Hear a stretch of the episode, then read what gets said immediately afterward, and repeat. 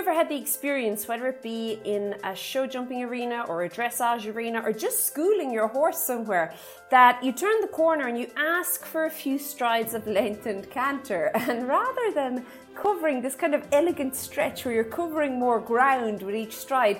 You get this, the legs are moving 19 to the dozen, and you're kind of, it brings flashbacks of riding that pony. That one, you know, the one, the one that jumps, just jumped into your head there. That pony, when it was like always accompanied by this thunder of hooves, and his legs were going flat out, but meanwhile you were kind of going nowhere slowly.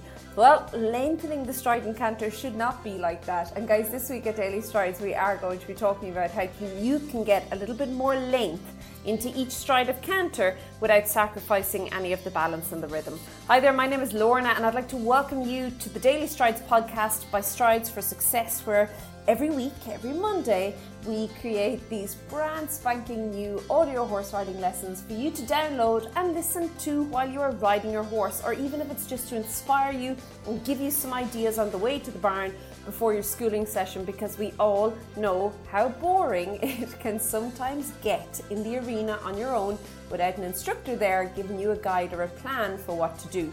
So, as I said, each week we create these there are five. This is the first one, the Monday one, but then we have another four to go with this. And the Monday one is always like an overview, whereas the the Tuesday, Wednesday, Thursday, and Friday, of course, are actual audio horse riding lessons. Um, I would love if you could pop over to stridesforsuccess.com forward slash webinar and sign up for our webinar. It's going to be coming up soon, all about cantering. And not only that, if you sign up, there's lots of other goodies in there for you as well. But guys, enough about that. Let us get on with today and what we're talking about this lengthening the stride. Now, I mentioned earlier that you know, your horse might initially be going faster when you ask for him to let in the stride, but and you might be covering more ground. But um, what you'll find is that you've a lot less control. There's definitely less forward energy, and what I mean by that is less energy is being created behind and then kind of carrying through to the front. And not only that, there's a lot more tension in the stride, um, which you don't want. Remember, we're always trying to kind of aim for this relaxation. Of course, there has to be a certain amount of tension, but um, you don't want it to the point where it's a little bit detrimental to the overall performance of your horse. And this can all be a big problem no matter where you are, but particularly if there's a jump coming up. You don't want that. So being able to actually effect, effectively lengthen the stride and canter is really important for both flat work and jumping. And the key is that your horse has to lengthen their whole body through everything um, to cover more ground, but it's without losing the energy, the connection, the balance, and the rhythm that is necessary to keep the engagement while he is in the canter, okay? So remember, as your horse gets stronger and more developed, he's going to be able to find it much easier to, I suppose, show a greater difference in the lengthening and the shortening of his strides and what you'll find is being able to do this, it means there's less time to transition between both, which again in jumping can be quite nifty and handy. But also you don't want to have to sacrifice the balance and the rhythm every time you ask for an adjustment or a transition within the stride or within the gait itself. So within canter, if you were to, every time you asked him to lengthen or shorten or whatever the case is, every time you made an adjustment, if he was going to lose his balance and rhythm and you had to then spend maybe the next five, six strides rebalancing everything, you're losing precious time all the time. What you want is that your horse has to remain relaxed throughout the lengthening because any tension is going to actually show up as these choppy, short strides. I don't know if you've ever seen that where your horse actually begins to almost like bunny hop away underneath you. His legs, as I said, they're going flat out, but he's actually not really lengthening in anything. And you end up losing all the maybe energy and everything that you'd begun creating and you'd been building on up to this point. So it's really important we try not get that. Now, a lot of riders confuse lengthening with speed, and you'll often see this. They'll turn a corner, and my word, they put their foot down, down the long side, like, meow. But uh, that's not actually lengthening. In fact, lengthening if anything, the tempo would actually slow down a little bit because your horse is having to cover more ground or stretch further with each leg or with each stride footfall as he goes. So he's beginning to, he has to stretch further each stride, which would cause him to actually the tempo anyway, not him, but the tempo to actually slow down a little bit rather than speeding up. Whereas if you ask for a lengthened stride and your horse starts one to three, one to three, one to three, one to three, one to three, no, he's not lengthening. Eh? He's shortening at that point, and uh, you don't want that. Okay, so it's it's really important. Sometimes we get a little bit confused. Lengthening is not rushing. Now, what I would suggest you to do if you're still not really fully, if you don't fully understand what, what I mean by lengthening is to actually get off your horse, get onto the ground yourself and begin cantering. Oh yes, we can all do it. I know we look like fairies skipping around there, but there you have it. And start kind of testing how when you are cantering on your own two feet, okay? So when you're skipping, because it is skipping essentially, that when you're skipping on your own two feet there in the canter, start looking at how you can shorten the amount of distance that you take each stride or how you can lengthen. But what I also want you to notice is how each time the foot that is pushing you off, so not your leading leg, eh? you'll see that you'll have a lead leg, not the one that's leading, the other one. Um, it has to come under you each time in order to propel you or to push you forward. The reason I'm mentioning this is because this is an important key of lengthening the stride and the canter. Your horse's hind quarters have to stretch and reach under him each time before he can then push off and then that energy then stretches through his body so as he can begin to lengthen the, the distance that he's making each time with his legs. Okay. So now in order for your horse to actually be able to push forward with this and to propel himself forward, he has to be straight because, as you would imagine, if he's a little bit crooked, particularly through the hindquarters, that energy is going to be lost. Okay, it's going to not be directed where you want it to go, which is through his back and connecting through to the front end so as he can then kind of finish the cycle of energy the whole time with each stride. Okay, so you want to make sure that when you're working your horse in and when you're just warming him up and practicing, that you really do have a correct canter and a straight canter. And of course, if you are a lucky duck and you have mirrors in your arena, you can check there. Okay. So you can canter obviously towards the mirrors and you can see, oh, okay, this looks pretty okay. The back end and the front end are very much in a line. This looks great.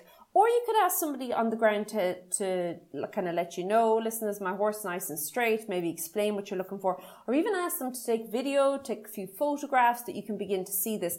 Because often as riders, we tend to think everything is very straight. Meanwhile, it's not so much, okay? And that can actually be the reason why your lengthening is not, well, you're not getting the desired length that you want when you ask for it because your horse is actually not able to I suppose, efficiently propel himself using the hind quarters, okay? So you want to make sure your horse is straight, but not only your horse is straight, you want to make sure you are straight. Now, in the canter, this is really, really important because with the canter, your seat plays a massive part. Okay. Now your seat always, of course, plays a big part, but what we're going to talk about now is this lengthening and then shortening.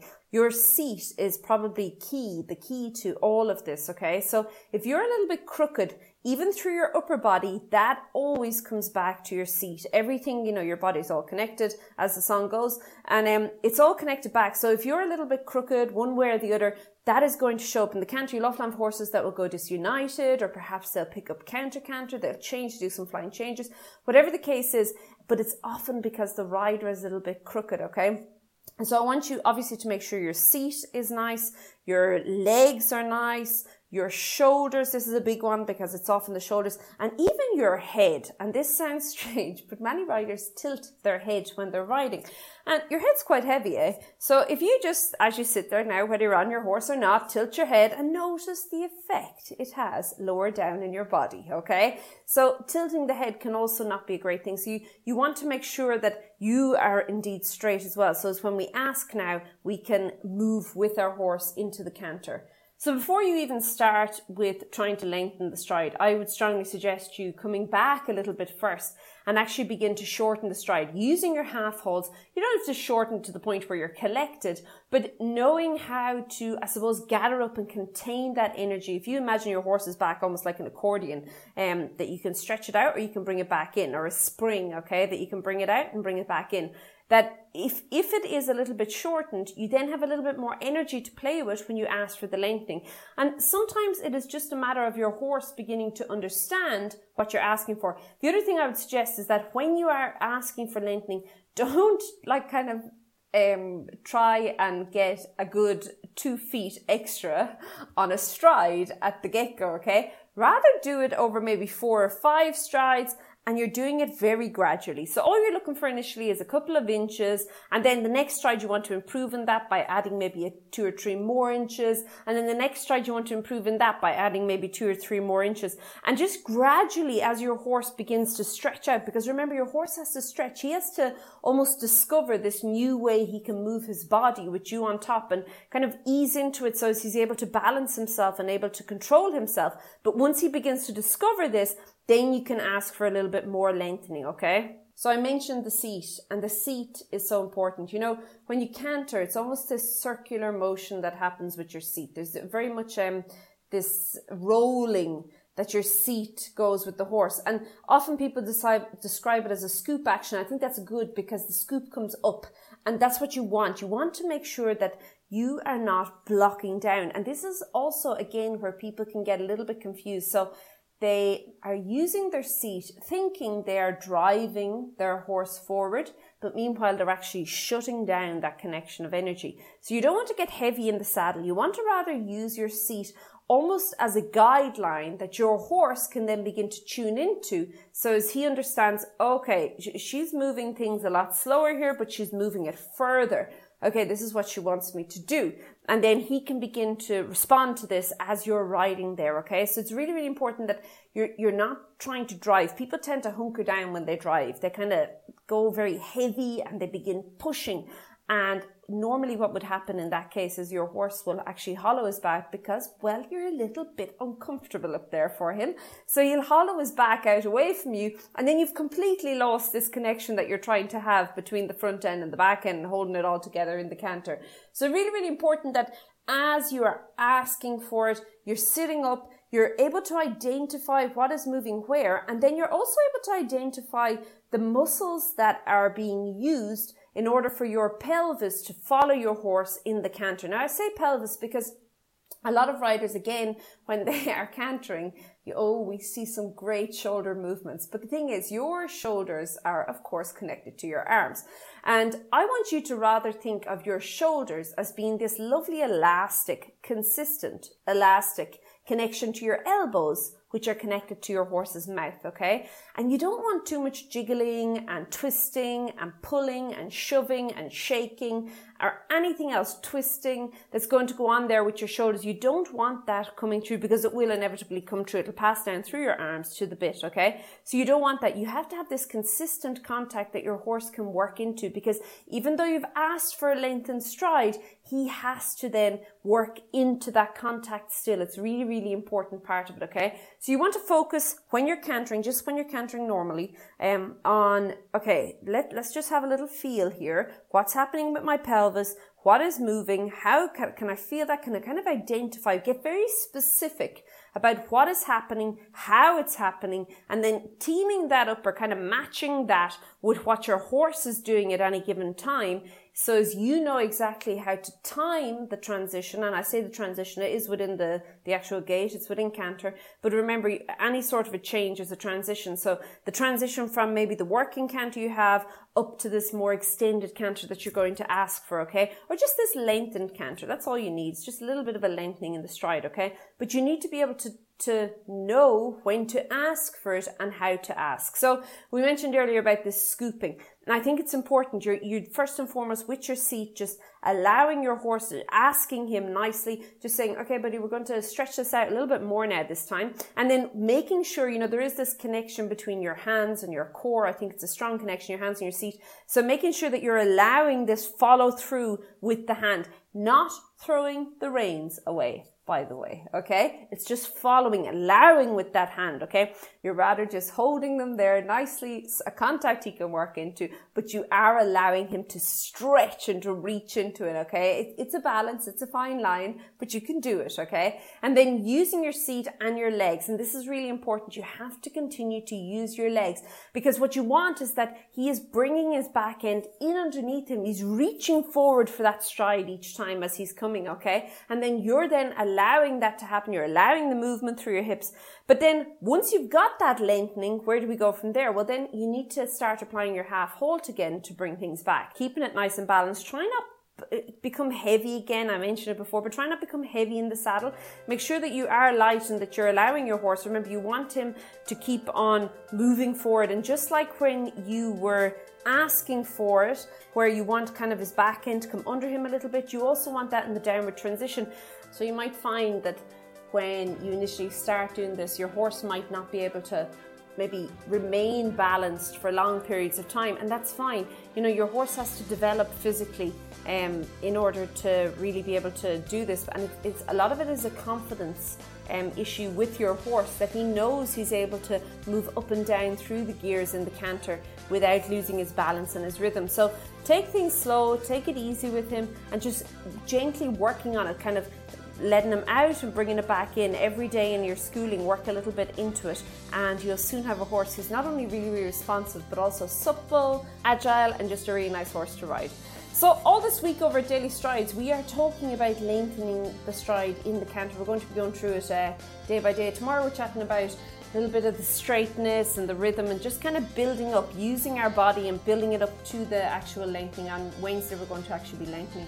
And then on Thursday, we'll be working our horses in and out through um, and kind of supple, using the lengthening of the stride to get a nice suppleness through the top line of your horse.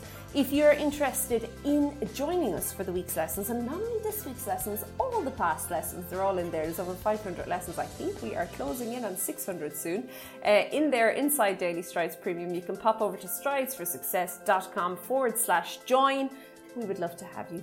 Have a really, really super one, and I'll chat to you soon. Be good. Bye.